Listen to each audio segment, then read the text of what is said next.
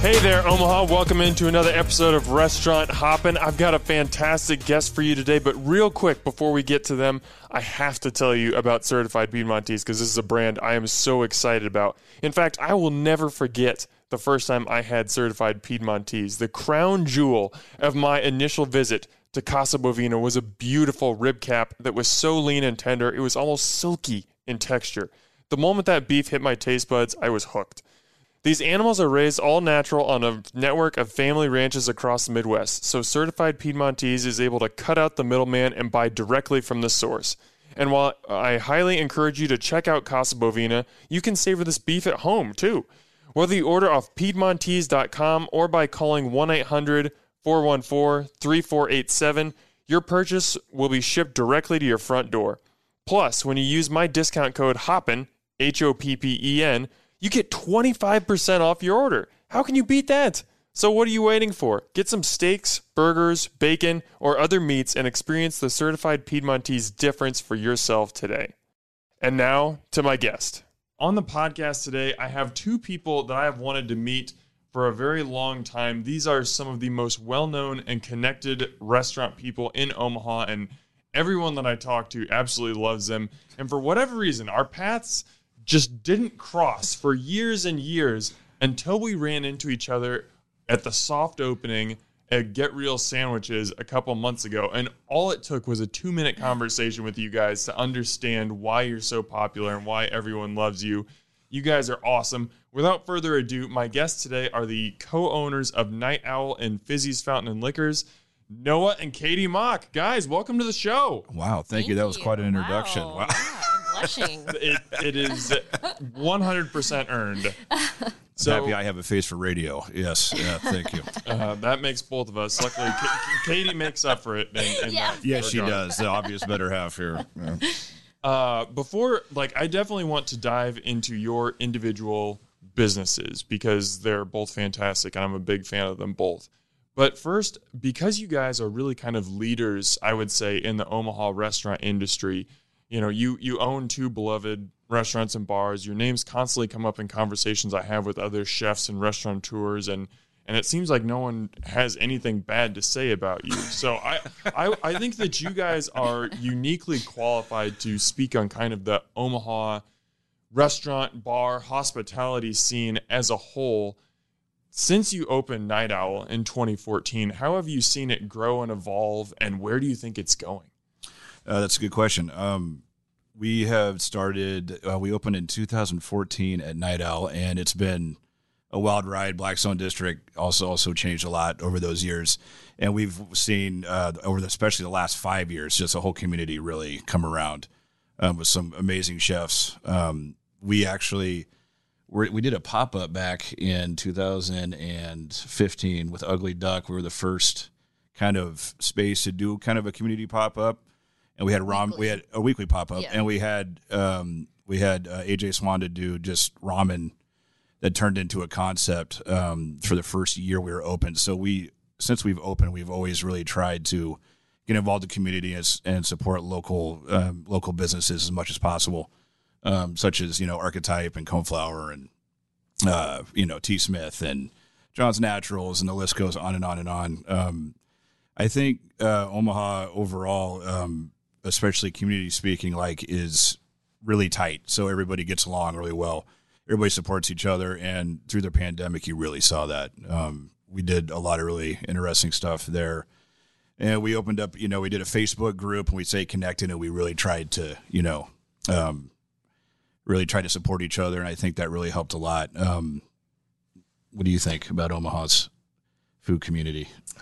Well, I think to touch on what you said, like COVID 19, you know, put things in a different direction, a more positive direction. Like we really have to support one, one another, lean on each other because we experienced unprecedented times. And as bad as it was, it did feel nice to connect with other people and collaborate. We, you know, at Night Owl, we did we worked with chefs and did the Sunday dinner Oh, pop ups. up. Sunday dinner yeah, pop-up, when yes. it was And when we we, were doing uh, curbside and um you know, one thing that COVID made me really taught me is how creative you can get because you really have to think.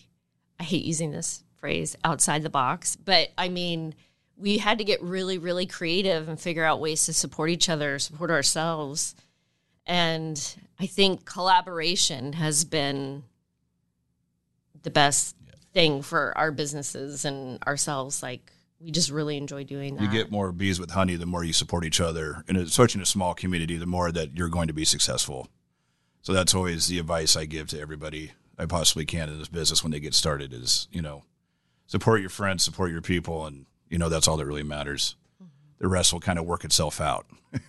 well, I, something I wanted to talk about even before you guys brought it up was that Sunday pop up series because I thought it was so cool what you guys did at Night Owl is you guys were you were able to still serve food as as takeout and to go, but there were a lot of restaurants that really weren't. Like some of the more fine dining ones, like V Mertz, like Au Courant, like the Boiler Room. Those were places that had to shut their doors for a long time and right. you gave them an opportunity on those Sunday nights. You had chefs that came in from there and they mm-hmm. were able to serve their food and they were able to to make some money even if only for a few hours. Like that can even financially if it's not making a huge difference, just the ability to get back out and do what those people do and cook and serve people and make them happy. Mm-hmm. I'm sure it was just huge for their spirits.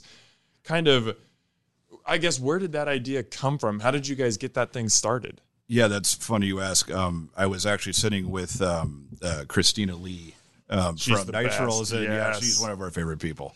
Everybody's favorite people, right? Uh, and we were just kind of chatting, and and we were, you know, that was a very kind of interesting point in 2020 where nobody really knew what to do, and everybody was in kind of this funk, you know and we wanted to get creative. And I was like, how can we throw a pop up? And maybe I should just call chefs. And she's like, just call everybody.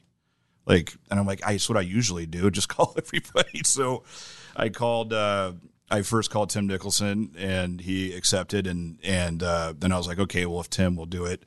Tim's one of my favorite people. Um, then maybe everybody else will. And so Ben signed on. Uh, ben Maides from Courant, and uh, a bunch of people. Danny Flores did one with his mother um, that was like traditional uh, Mexican enchiladas that were unbelievable, and uh, we had some really cool, some really cool chefs. Moots did one, Kane and Colin, and uh, Christina did one. Christina did one, which was huge. Uh, she did the bulgogi, um, and she's done I think two or three now at Night Owl over the years, um, and that was really uh, that was really special. We got to see each other, you know, in that limited time, and just kind of hang out and chat and just try to get back to normal a little bit and and there was lines of cars around the block. You know, that was uh, it was really interesting to see and and try to figure out how to organize that too. Was you know how do you how do we take all these orders and and figure this out? You know, over the phone. We're not a takeout place. We've never been a takeout place, so you're lucky. We're lucky if we even answer the phone, especially weekends, because you know we consider ourselves more of a bar. So you know, it's like if we take take out orders when we can, but if it's you know just to the point where it's so busy, so that was a very very interesting time and i think it really you know i think we really uh, made a lot of people happy during that time you know coming to get that food and everybody kind of had that you know semblance of like oh wow i can eat this food again and even though it's in a to-go box there was a bit of sense of normalcy though like it was Definitely. it was and everybody we talked to about it seemed to really say the same thing and enjoy it so now, even before COVID 19 happened, though, and you kind of touched on this a little bit with Ugly Duck Ramen, you guys were kind of at the forefront of the pop up culture, sure. I would say, especially in Omaha. Kind of you guys and, and Block 16 were the ones who really kicked that off.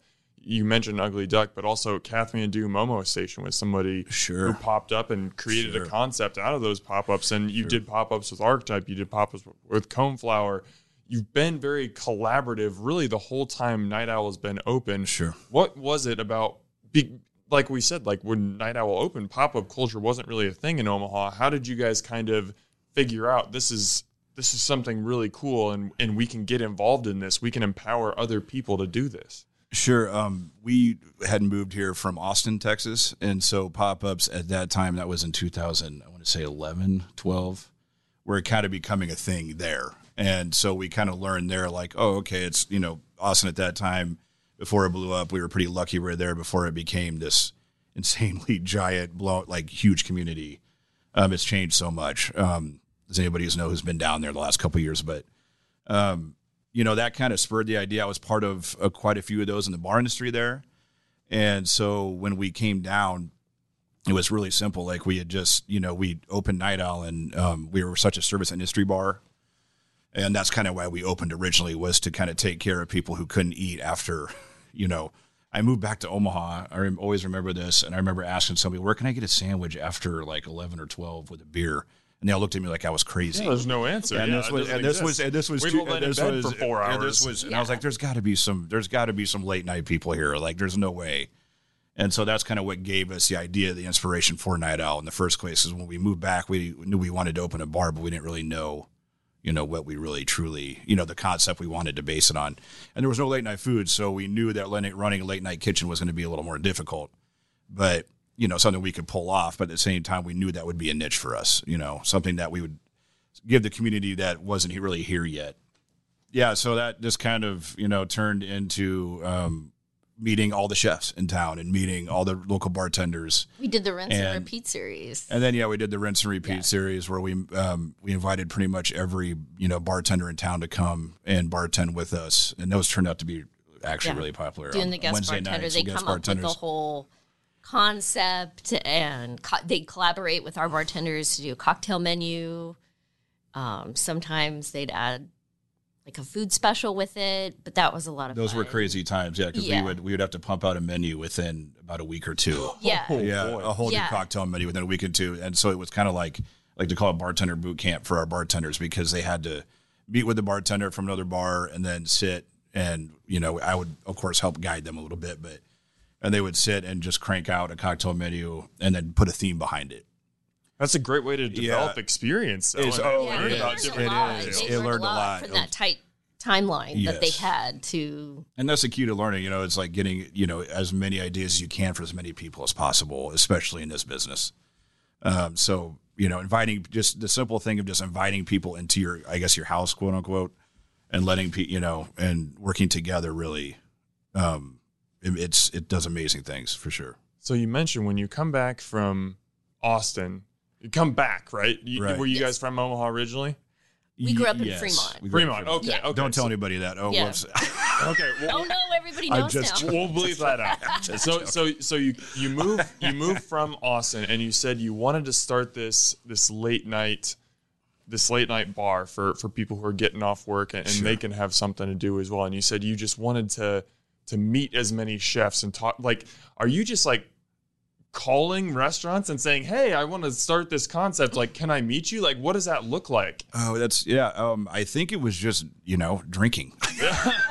Frankly, uh, Good way to meet people. which I used to, which I used to do a lot more of back then. Uh, but um, no, I mean, you know, when you when you kind of design a concept around catering to service industry, so you know, cheap, you know, drink specials, you know, elevate, you know, a little bit more elevated cocktails and good bar food, and you know, dark atmosphere that's open late, that's going to attract a certain kind of person, and that's kind of what you know we knew, and that's why we play movies and we know we that wasn't really that concept hadn't got to Omaha yet, but Not when we all. got here, no. So that was a big deal for us to kind of like, and you know, that's there's a lot of influence from Austin and Portland in that bar. We lived in Portland for ten years before. Well, I did. You lived there for six or seven, but Well, the thing Yeah. about Portland, like for me, is in Oregon you have to serve food. Oh, if right. You're serving alcohol. Oh, it's the law. So when I lived out there, I got really used to having access to food late, or if somebody's like, "Let's go out for happy hour," I know I can get like a bite or two and have a cocktail. And you know, my first few drinking years were in Nebraska before I moved out to Oregon, and there was never food anywhere. I mean, if you went to happy hour, usually it was just like cocktails, and then I get really hungry, and then I hated it, and then it cut my happy hour short. So then uh, we got out to I got out to Portland and every place had food and I got super spoiled. And we moved back to Omaha and I was like there's there's no bar with food. And sometimes you don't well, bar and grills, but not Right, yeah, right. not, Not like late night. right, right, right.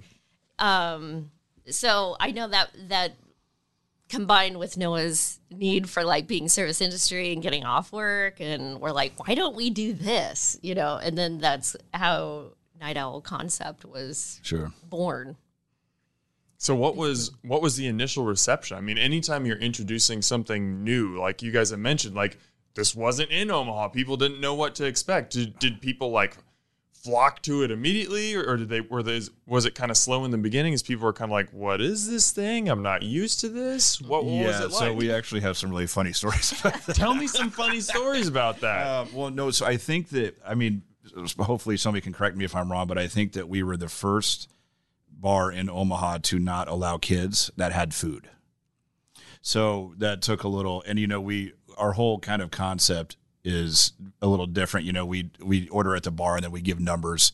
We don't have table service because we kind of funnel everything back to the bartenders. So it's kind of you know it's all for the bartenders, but you know we've so we had some a lot of occasions where people would bring in kids and we're like we're sorry this is not a place for children you know like this is it's a bar you know and and so that we had some interesting things happen with that but people you know eventually in the midwest are are very tolerant and they you know they came around and they realized who we were and then i think people really enjoyed being able to come to a place without their kids or have kids you know in that atmosphere and eat good food you know, it, it, at nine or ten or eleven at night, or even at five in the afternoon for happy hour.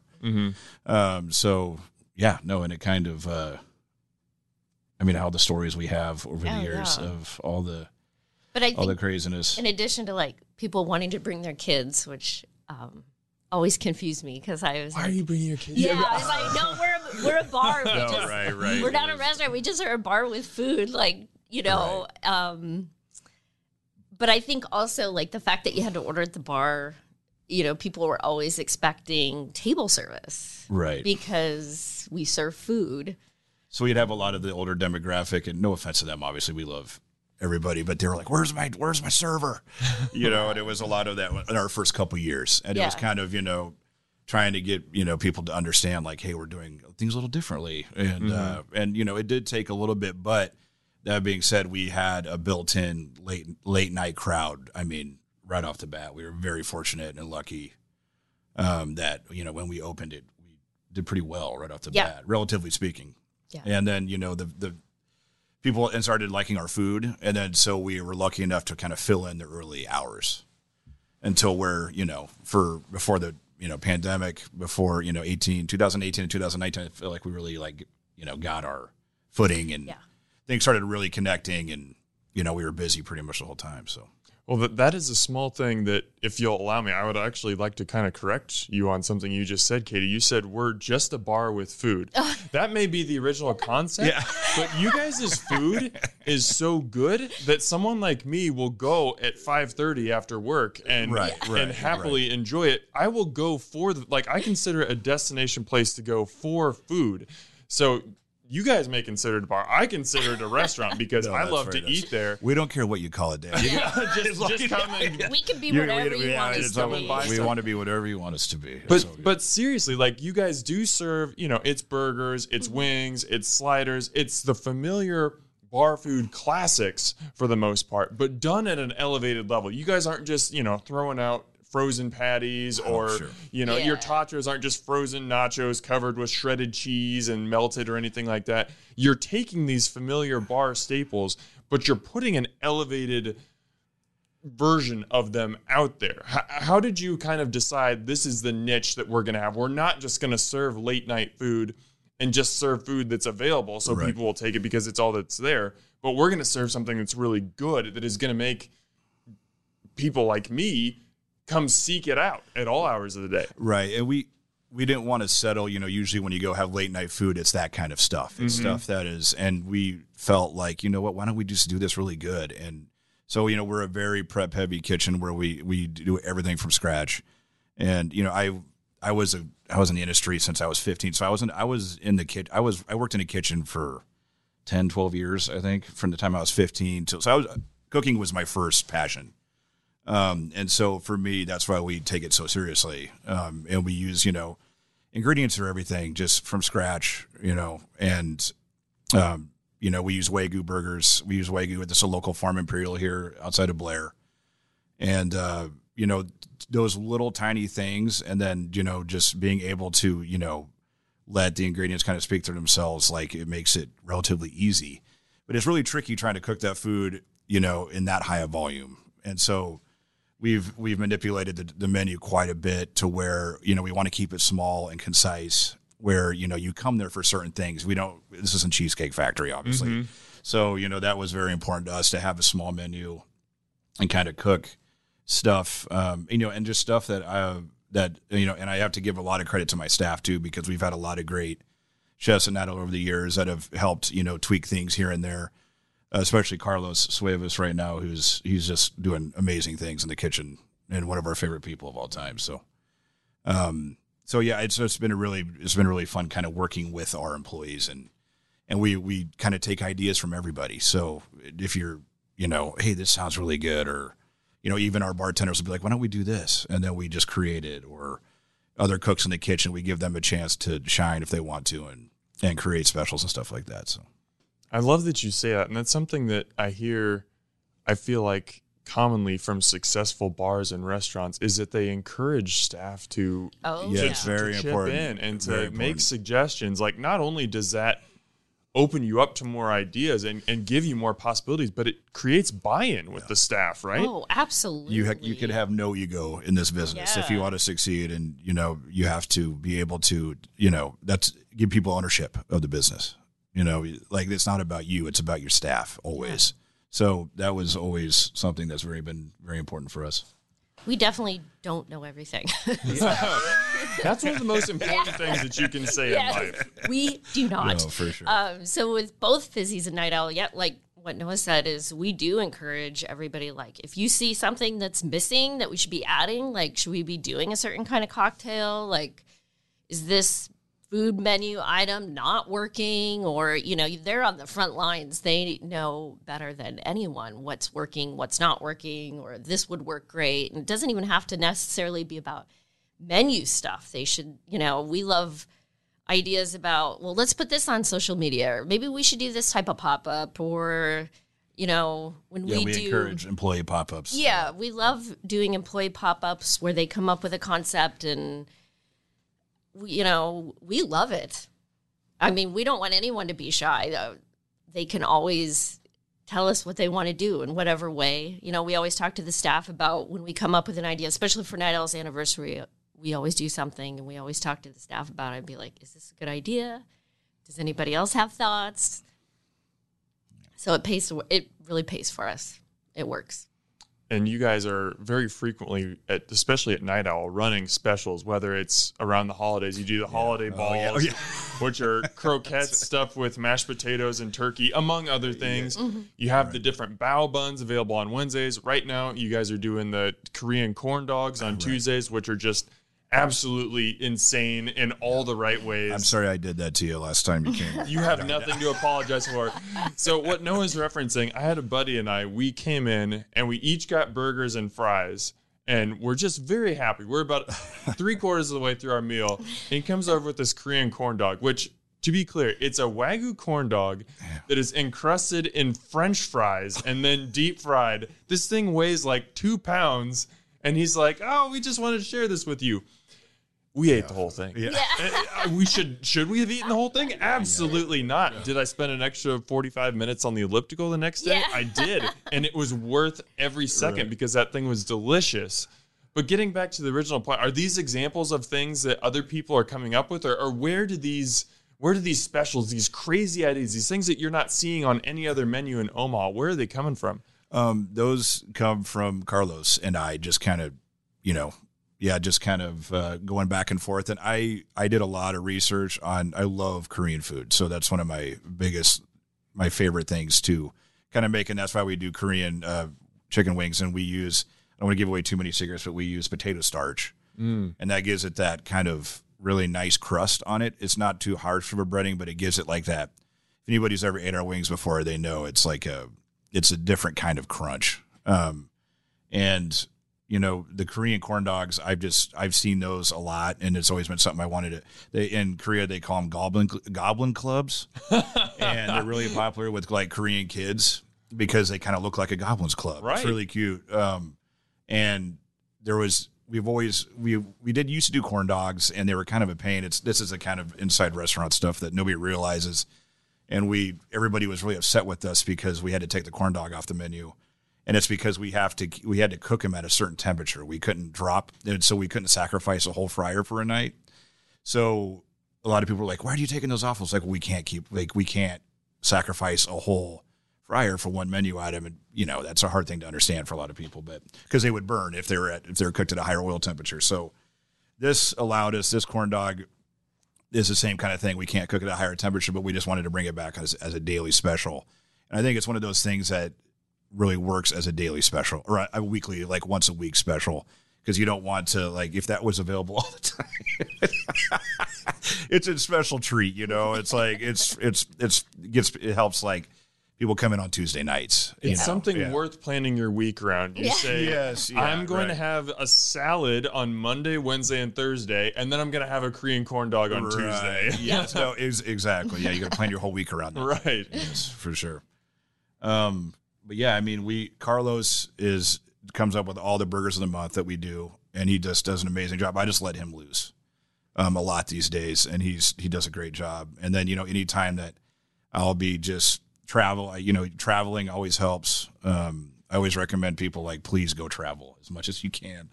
Um, and uh, you know, pick up other ideas, you know, and just kind of p- try to put your twist on them. So that's what Carlos ended up doing. He ended up doing, you know, like Frito battered and then Cheeto battered. And then he did a Frito pie corn dog that was insane. That was, uh, you know, every week he's kind of switching it up. But that was the original, which I was, that's the, like, that's a very, very traditional Korean corn dog that we gave you. It's kind of crazy, right? It's you, wouldn't, you wouldn't think it would be something that you would get in Korea. No. No, because it has ketchup and mustard, and it's you know powdered sugar, and we put gochujang in the ketchup to kind of spice it up a little bit to give it that Korean flair. But I don't even think they do that in Korea. I mean, it's just like ketchup, mustard, and then that batter. That batter was really tricky. I can Yeah. imagine. Like Yeah. even when I describe it to people, they're kind of like, "Wait, how does that Yeah, work? right. That it's French fries Right, and they encrust the dog in the fries." Right. Like, so you have to make a very thick batter, and that that adheres to um, that adheres to the hot dog. You know, but then also that also can carry you know small chunks of potatoes. So like we you know we we we wank the fries, and then we you know cut them up, and then we you know top that on top of the batter, and then fry it. So you have to. It's kind of a it's a trick. You know, you have to you have to you know layer it, and then you know, mold it with potatoes and then put it in the fryer. It's ridiculous. it's ridiculous. My, my, my kitchen would kill me if we had to do that. we had to do that every night. My kitchen would not be happy. So that's why we just do it on Tuesday night. So it's totally worth Oh, no, right, right. for just to try. I am glad that you liked it. I really appreciate it. Yeah. Yeah, of course.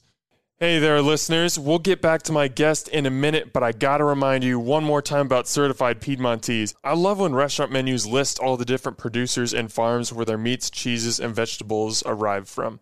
It gives me confidence that I'm eating a quality product because the restaurant is proud to attach its name to the brand. The same goes for beef, and that's one of the main reasons why I love certified Piedmontese. Certified Piedmontese is farm to fork traceable as it purchases its cattle from a trusted network of family ranches in the Midwest. All certified Piedmontese beef is raised without hormones, steroids, or antibiotics, and it's 100% source verified by Where Food Comes From Incorporated. And when you buy certified Piedmontese, you know where your food is coming from and why it tastes so good. Place your order today on Piedmontese.com with my promo code HOPPEN, H O P P E N, and feast on delicious, safe cuts of beef with confidence. And now, back to my guest. So, we were kind of talking off the mics a little bit before we got started. I was not aware of this, but you made me aware. There's going to be some changes coming up to the Night Owl menu. Do you want to highlight a few of those things? Just anything you're comfortable talking Oh yeah, so we um, will do. We're actually going to put bao on the menu because they've been so popular, and that was our first intention when we We first originally opened. wanted to do that on our and first we menu. and for whatever reason a long time ago we decided to switch it to sliders um, but uh, we've been doing some kind of really fun stuff and i think we're going to incorporate some of that into the menu and then a couple new snacks and then some new wing flavors um, and then um, we're going to switch out probably you know four or five things maybe don't worry we're not getting rid of the we're going to take tachos off the menu no Yeah. i'm joking Oh, They don't sell well. you would you would cause a riot in Omaha, I think. At least among my friends. They'd be like, "Oh no." I just like to say that. Yeah. Uh, it's the house that Tacho's built. That's our house. So Mm-hmm. yeah. for for anyone who has not had tachos, like like I mentioned earlier, we're not talking like just some tater tots with just like stuff thrown on top of it. These are tots that are fried crunchy, just golden brown. They're excellent on their own if you just get them like with a burger. But you guys top them with queso, crema, this salsa verde that's just awesome, some veggies, like it just all works. And it it kind of goes back to what we were talking about earlier. Like it's not just bar food, it's bar food, but elevated by some real like All from scratch, chef yeah. quality stuff. Right, right. It's amazing what happens when you just cook stuff from scratch. You know, it takes extra work, but I mean, it just it really pays off, and it helps your costs. You know, um, but the tachos is funny because we were living we were in Austin, so those have a very kind of Tex-Mex feel to them, and in in Portland, for some reason, tachos were extremely important back in or ex- extremely popular back in the late 2000s. So like 2008, 2009, every bar had them on their menu, but it was just like fake cheese mm-hmm. and black olives and kind of just like this, whatever. I never ordered them. But I always kind of locked that in my brain, like, what a cool idea. You know, like, what if you That made a twist on great. that? Yeah. And so I got home one night in Austin after, you know, drinking, obviously. we had some time. And we had, uh, I, I always remember we had some um, green salsa from Torchy's Tacos, which is one of my favorite taco places Oh, in- it's excellent. in Austin. And uh, we had some leftover like queso um, from Torchy's. And then we had tots in the fridge that you bought for some reason um, in the freezer. And I made, I was like, hey, I'm going to throw this together. And I was like, wow, this is actually pretty good. And so we got back to Omaha and we were trying to think of like, we need another potato option. And we didn't even think about how much of a craze we had a freezer. No, I had yeah, no one told Yeah. me that. I was like, oh yeah, I guess because you know sounds it's very nostalgic. It reminds you of being a kid. That's what Yeah. tots kind of it's, it's cafeteria food, you know. And it's like, what about if we just made them as really good as good as we can with fresh ingredients like queso fresco, and then we we roast off all the peppers and make our own green salsa for that, and you can really tell. And it's I mean that green salsa is a lot of work, and it goes on a plate of fried tater tots, you know. And I think that's what kind of makes it what it is. You know, it kind of makes it gives it that kind of twist that makes it stand out a little bit. Um, The house that Tacho is built. That's that's like the subtitle to the You're Night right. Owl book when when that gets written in 20 years. I'm excited for it. when we moved into our house, we only use boxes from our tater tots. What? Yes. Oh my Tater, goodness. yes. I w- uh, we were packed because I we were moving from our rental. We bought a house, and I was like, "Oh, we need boxes. I'll just get them from the bar," you know. And um, I'm doing all this packing, and I'm realizing, like, oh my gosh, we're moving into our new house after opening this bar, and we're using tater tot boxes to move in. So that's yeah, it's uh, we've done well with the tater tots unexpectedly. and you just it's the funny thing is when you open a place, you never know what's going to be. It's always the last thing you think is going to Yeah. be popular ends up being popular. And, and any any chef or anybody who ever has opened a place will tell you this. Like it's always the last thing. I mean, we put that on as a joke. Remember we talked about it. We're like, yeah, I, you know, like, like- oh, it's just oh, it's a fun like you know kind of a novelty thing. Yeah. that- and we had no idea. It's just I- We're not going to act like we did. We had absolutely no idea. well, I didn't know. I Yeah, knew we wanted to make good food, but I never thought it would get the attention that it does. like we, I was like, we're in a bar, so we'll just sell a lot of cocktails, and then when people get the munchies, Well, you know, yeah, that they was the can have intention, some is tater that- tots. Like I didn't know that it is the perfect late night sharing food. it is. It it is. is, And we- It that- and soaks that's up why the booze we- really well. It's And that's- satisfying. It has nostalgia. We all remember tater tots from school cafeteria. Mm-hmm. And that was what, that's why we put it on the menu because We wanted something where people could share. Yeah. That's a, that's the main reason why we put it on. Like, okay, people can you know, three or four people can eat this or whatever. So Well, I think so much of it does go back to that nostalgia, like you guys talked about, in that tater tot, they are just like such a comforting thing. Seriously, And they're not nearly as available as French fries. Mm-hmm. Like we see loaded fries everywhere. So it's just kind of like, okay, you know, that that's great, but I, I know that. But to have this thing, like if you order tachos for the first time, I think you have an expectation, kind of like what you were talking about, Noah, that it's just going to be tots with nacho cheese and Yes. black olives, Right. you know, some canned jalapeno, jarred jalapenos, whatever. And then you get that. Yeah, no. And you take one bite and you're just like, whoa, this isn't what I was expecting. This is delicious. That's how something gains a cult following. You Yeah. give someone something they're not expecting and elevated, and then they're going to tell their friends about it. And next time they come, they're like, hey, we're getting tachos. And, And- then yeah. they tell their friends, they tell their and friends. that's what we kind of always talked Yep. about from day one is that we don't, you know, in a bar setting like that, we wanted to surprise people. You know, we mm-hmm. wanted people to come in and be like, wow, their drinks are like, why are their drinks so good? And then, wow, why are their food so good? I mean, that was the whole intention is like that element of surprise. And I think that really worked for us in Night Owl. I think it really did. And that's always was kind of our intention. Mm-hmm. And not only one, with know. the food and drink, we like doing that with the atmosphere. Yeah. Decor. And atmosphere is just as important to us as Yeah, anything we else. like- it's just, le- it's level with food and drink for us. For Yeah. sure. It's very important. Well, Noah's mom is an interior designer, and she always taught us with design. So keep in mind if you're designing a menu or your your walls or your space or anything, there should be an element of discovery all the time. So, uh, there certainly is at night. yes, I always yeah, there should always be discovery, whether it's a drink You see you're something having new every time you come back. You know, you one of the velvets on the right. wall. Like we want everybody to keep discovering something. Or one of the weird movies that come we play every Yeah. time, you know, stuff like that. Yeah. So for anyone who hasn't been in a night owl, a what are you doing? Get to night owl. but if you haven't been in there, it's just it is such an interesting space because it's it's a low lighting space. The bar is kind of sunk into the ground a little bit, so you kind of like walk down to the bar. There are these just wild paintings on the walls of aliens and and just all kinds of different things. But of course, there is just the giant TV in the center that's always playing some like offbeat 80s or 90s movie. Like the last time I came in, Demolition Man Yes. was playing, and I'm It's like eating, I'm eating my burger and watching Sylvester Stallone and Wesley Snipes like beat the heck out of each other. As you know, you talked about the importance of that atmosphere. As you guys were kind of building out Night Owl and thinking about, you know, we want this to be the, the late night spot, how did you kind of start to settle on the elements of what created the atmosphere and the vibe in the rest er, in the bar? Excuse me, I keep wanting to call it a restaurant. I- It's a bar. Oh, sure. No, it's, you can call it whatever you want. It's- Okay, restaurant bar. both both fizzies and night owl are us 100% For sure. That is our personality so with like night owl when we opened it we wanted to bring together our favorite things food drink good music and movies like so the, a lot of the movies that we play we're really strict about what we play you know people can't just bring in something and play it um, they all channel our nostalgia for the most part.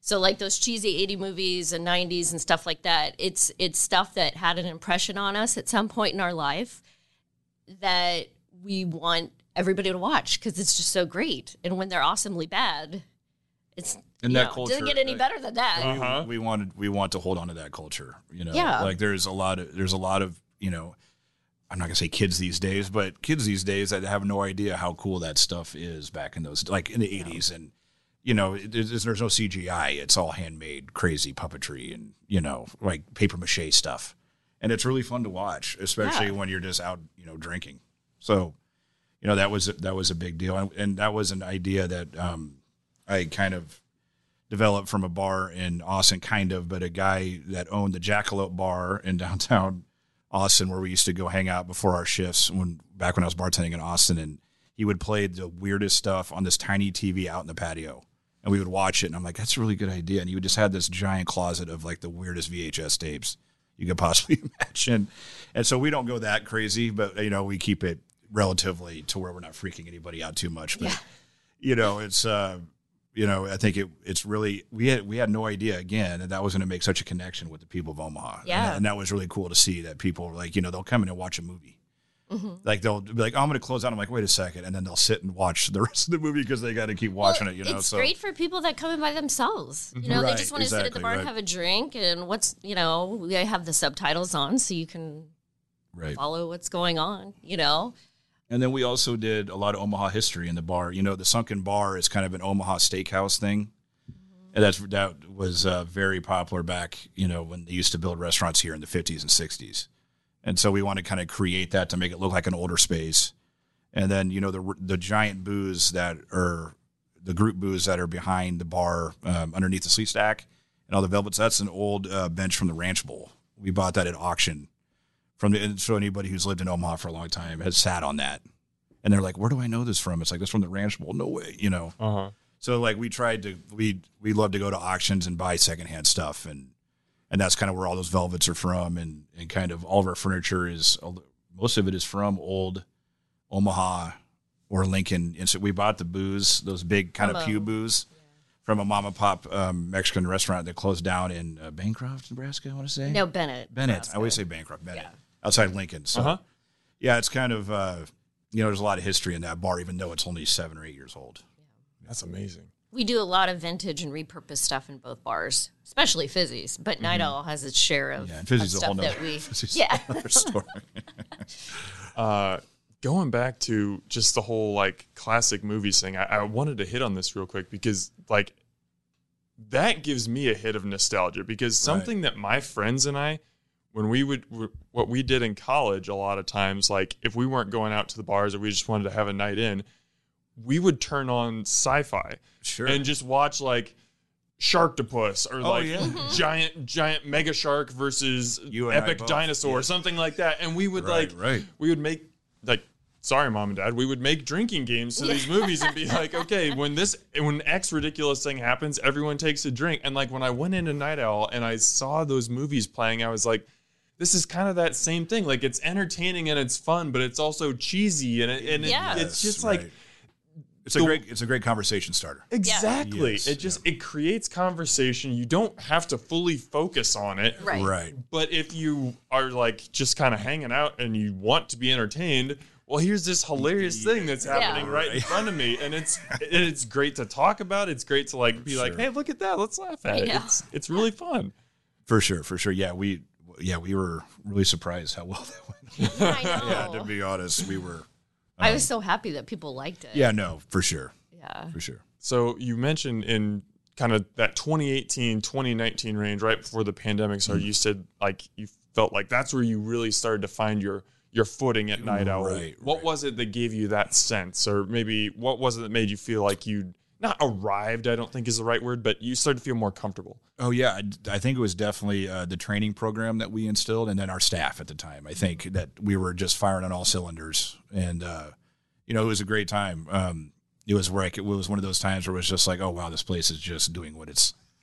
And you know, for any restaurant owner will tell you, or bar owner, that's like a really good feeling when that happens, and it takes a lot of work to get there, um, especially when it's that busy. You know, so that was um, that was we we kind of do a thing at Night Owl where we quickly realized that in order to find good staff, um, you know, it was just really hard to find people off the street. It's a small town, so we we have a full tra- scale training program where we find the right people, and then you come in, and then we work you up through the system and make sure that you know you're taken care of, obviously, but you know you go from food runner to bar back, and then to bartender, and then we teach you every element of how to make syrups, how to make bitters, how to you know teach you about liquor, teach you all the techniques, and then we just slowly work you into bartending. So by the time you're bartending, you're fully you know engulfed in what we do, and so that was when we first uh, one of our first bar owners, um, I'm sorry, bar managers, Jordan Ellsbury, who's a dear friend of mine. He now has a bar in France, but him and I kind of developed the whole training program, and that's when we started seeing that pay off. That really, you know, that really kind of cemented a lot of things for us. So Well, that that's very unique to have a training program, at least from what I understand. And And that's I, what- I haven't heard very many other restaurant owners talk about it. No, no, it's uh, it's very common in bigger cities. Okay. Um, and but you know, bigger cities are different because they have their pick of people. Here we don't.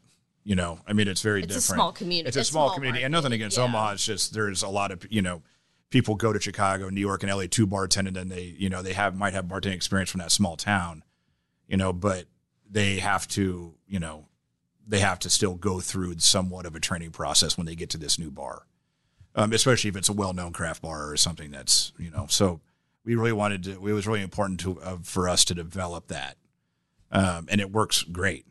So you know, you by the time you get up to that point and you become a bartender, you know where everything is. You you know you know exactly how to bartend. You know you, you know you're comfortable going. You know in. the culture. You, know, you know the culture, and, know the and vibe, for the us, culture is everything. I mean, culture is absolutely everything. So, um, it's been really that's my that's my personal favorite thing is watching all these employees come up through this and learning and, and seeing them kind of progress in that nature. Um, that's like my big thing. Well, and you know, food and drink and making cocktails, but Of um, course. Yeah. Uh, but yeah, that's uh, that's a big deal for us. Anything you want to say to that? No.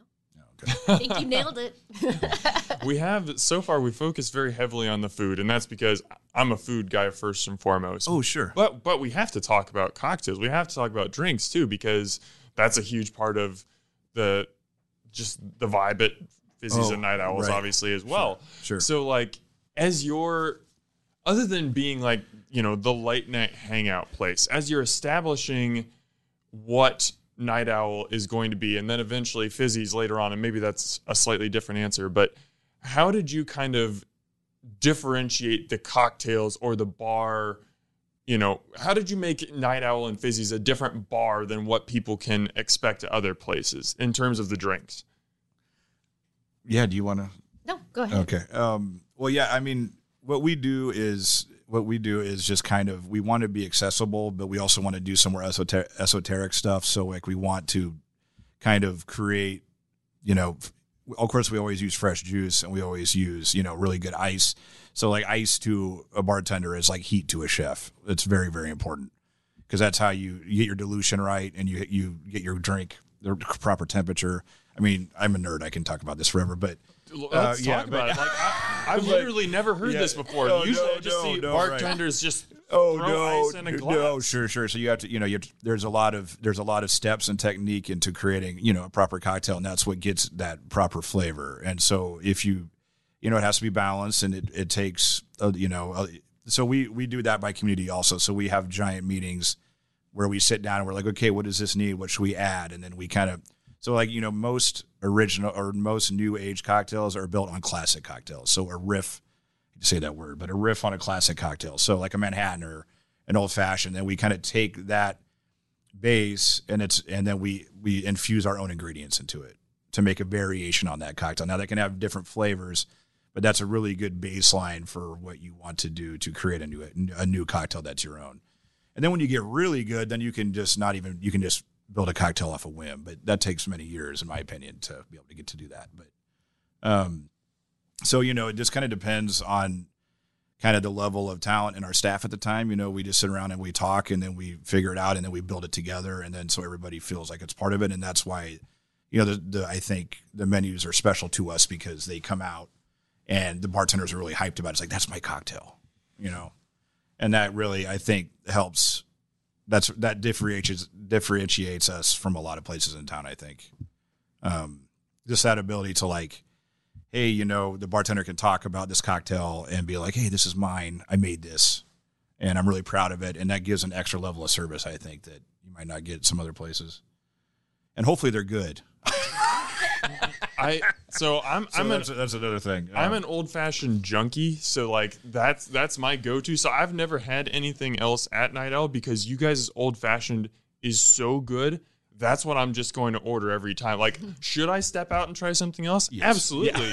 Have I? No, because I'm just I'm like addicted to it. So I would love to be able to tell you my opinion of your other drinks, but your your old fashioned, unfortunately, uh, for you, it's too good. So I haven't been able to try anything else. and they, they call it an old fashioned for a reason. It's the best cocktail ever invented because it's the simplicity again, Yeah. and it's just Angostura bitters and sugar and whiskey, and you know that's that's the classic combination that will it'll. There's no there's no every single bar that does higher higher end cocktails. Old fashioned is a, is the highest selling drink. I can almost guarantee you. Um, it you know especially people who like a whiskey bar or something. I mean that's always going to be the number one thing. So. I mean, how can you not love an old fashioned?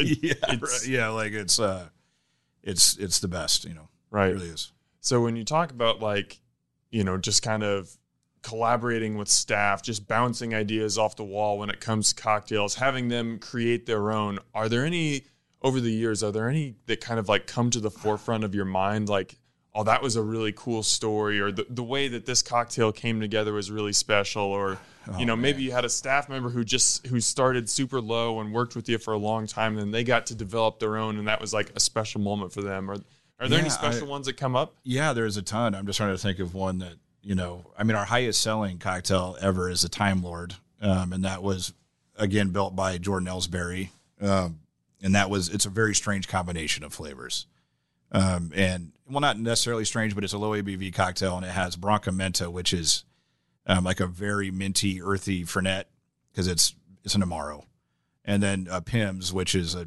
a, you know an English like flavored gin, basically like with a lot of botanicals, which is low ABV, which doesn't have a lot of alcohol, and then pineapple and lime, and then cucumber oleo, which is uh, you know you take peels, fruit peels, and then you soak them in sugar overnight till they macerate, and then you put cucumber juice on that, and you filter it out, so it's like this really rich citrusy cucumber juice, basically. That's really sweet, and that's our sugar base. Um, so it's like just this really fresh spring cocktail that people just kind of fell in love with. And once again, here we go. It's like the last drink we think anybody would like, and it's like we we can't take it off our menu. Every time we try, everybody's like, "Give me the." T-. Yeah.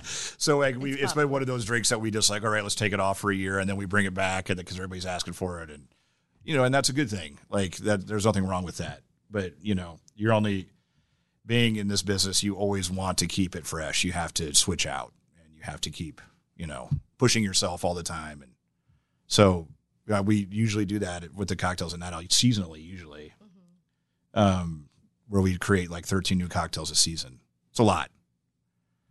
It's But you, work. but you love it. I can. Oh, tell, of course. I can tell in Oh, the way yeah. you talk Oh, about yeah. it. Like, no, I, yeah, no, it's this my is favorite thing fun to do. for you. It's my favorite thing. Yeah, it's one of my favorite things to do for sure. So, listeners, next time you order a cocktail, understand like it's like a science It that is. goes into this. Between If anybody, it know, yeah, now people can know what goes behind it. It's a whole lot. I feel It's- like one we is- could it- have a whole nother hour just on that. Yeah. And it's you know it's very culinary. Uh huh. You know, it really is. Like it's you know uh, that's why you see so many people uh, tr- you know get into bartending from being a chef or being in coffee because you're you have your mise en place, you have your station, right, and then you have your technique and you have your way that you have everything set up, and it's very culinary, and so you layer flavors like you would in food. So Fascinating. yeah. Seriously, no, like and so this it- is awesome. And, it, and it's very and so you know what do you use? You use the freshest ingredients, right? In food, well, you use the freshest ingredients you can in your cocktail. It's the same. It's very very relative, very close. Yeah. you guys are just too much fun. We we've been we've been going at this for almost an hour. Like we're getting up against the clock. We like we barely scratched the surface on cocktails, which I would love to talk more about. I apologize because we barely scratched the surface on fizzies, and that's a bar and establishment that is worth highlighting on its own. I might have to bring you guys back, and we can just dedicate a whole episode to fizzies. I would love that. And Dan, thank you for everything you do. You're a great guy. Thanks for uh, doing this for the Omaha community and Well, thank you. everything you do. You got us through a lot on your uh, at Fizzies, especially. Well, good. yeah. So we really appreciate it. Thanks for having us. Yeah, I've got a couple more questions. Oh, you. yeah, of course. I'm not letting you out yet. Oh, cool. Yeah, I'm sorry. I thought, Well, I he thought you closed it out. I'm sorry. clock. Yeah, I know. Uh, I'm, No, I I'm- thought you were. Uh, no, my no, bad. no. We, we got we got two more questions. Okay, cool. That I I am very excited to ask you guys, and I like to ask these of everyone who comes on the show. First one: What is one thing that most diners don't know about the hospitality industry, bar or restaurant? They don't know that you wish they did. No, you probably wouldn't take this one. You're, but Oh, you're this a bit like a, of a this like service a, industry yeah, this veteran. is a one hour so- answer. Yeah.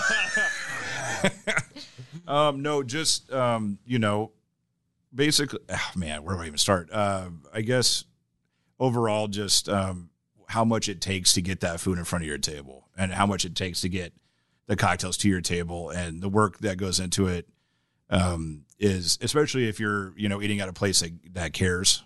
You know, it, it's, you know, you might employee might not show up one day because they're hungover, or an employee might be in it, you know, or something might happen where you know the kitchen's out of something and or you know the Sysco truck or whatever didn't bring the ingredient and you and you have to 86 it well why don't you have this you know there's a lot of things there's so many things that take the right thing to happen to get that to the spot it needs to be mm-hmm. and i think that a lot of times people just expect it to be there and Well, I think sometimes if something, yeah, something's 86, it's not on the menu. It's kind of like, I feel like we always get this look like, well, aren't you doing your job? Like there's Yeah, kind of like this yes, you're yeah, an idiot right. kind of look, and it's like no, seriously, if you only knew the story behind this, Well, and that's something that we're dealing with right now with inflation Yeah. and and supply chain issues, and it's just really hard to run any kind of food establishment right now. I mean, Yeah. I'm sure everybody tells you the same thing that comes on the show. I mean, it's like the hardest time to run Right. a place in the history of probably in the last 40, 50 years.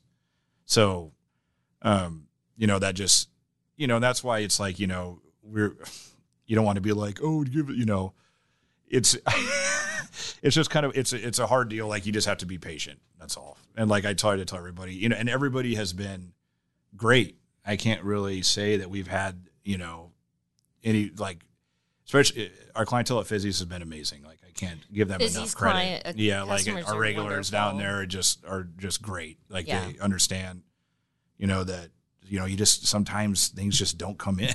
Yeah. you know, and, and they don't. You know, nobody throws a fit or it's not a big deal. But I think that I have seen a gradual improvement as after the pandemic. You know, during the pandemic it was very rough, but I think that you know now that people are coming to starting to come out again, I think they have a little bit more. They're a little bit more humble about how things work, and I think that they may have may have had some time to like read how the the, the industry works a little better, mm-hmm. and I've definitely seen an improvement on that. Yeah, So there's something positive to think about. I don't want to be too down, but Yeah. you know that's I I definitely have I I get that you know people are tipping pretty well, and uh, because you know like everybody's burned out. You know, like it was the roughest two years. That's why so many people left the industry. You know, which is really sad because and I and I don't blame them. You know, there's only so much abuse you can take before you, you know, before it, you know you can't take it anymore. Basically, which I s- which I s- which I unfortunately I saw happen a lot. hmm So, you know, I mean, that's the whole thing is just, you know, realize it's people that are doing this and like people are working very hard to, to make this happen for you. And that's all. But that's a whole nother thing. Like I want to get, I want to get rid of tipping. so I got some really crazy. I'm here for it. Other other. Yeah, other so, countries yeah. do it. Why exactly. Like, I just don't how understand. about we give people benefits and, and make it a real job and, and, and give it the respect it deserves, you know, but Well, that's a whole nother conversation. But yeah, yeah, literally makes no sense. yeah, Okay, but to get out on a positive note, sure. both you guys, what is your favorite part about being in the hospitality industry? That's a good question. You want to start first? Oh, I don't know. Well, actually, I do know. Uh, I think the creating aspect is really, really fun. When Noah and I came up with Night Owl and Fizzy's concepts, I think we have a lot of creative chemistry together. And when we start on an idea, we'll bounce things back and forth, and we're just so on the same page. And it's so fun to create an experience for people. And I like to think that both bars does that quite well. Yeah, creative. I mean, that's my one of my number ones. But my biggest one is like if I'm having a bad day or whatever, service isn't running great, but then I like walk out from the kitchen or something, and I'm trying to put out a fire or whatever, and then I see a guy or uh, somebody just eating a burger in their face. They're lights drinking a up, cocktail. Yeah. It's like, oh, that's why I'm doing this. Like, because you know, making people happy. That's that's all it really is. You know. Mm-hmm. We Or that- oh, provide or- escape. You got you got to love you got to love people if you're in this business is what I'm saying. Like you really truly do, you know. And that's, you know, that's number 1 I think for me.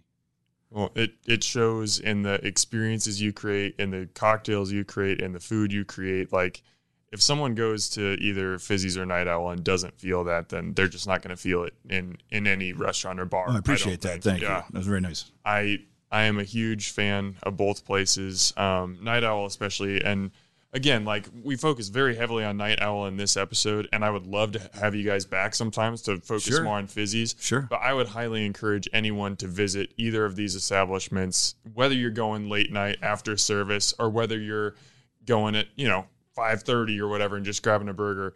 You're gonna have a great time. Just maybe don't bring your kids because that's gonna lead to an awkward conversation. So Thank Noah, you thank you for saying that, dude. Noah and Katie, thank you so much for the time today. This has been even more fun than I imagined it was going to be, and I oh, had high expectations you. coming in. We had fun too. Oh, was they, this great. is amazing. Thank you, Dan. Very nice. All right, Omaha, as always, thanks for eating with us. a Huda Media Production.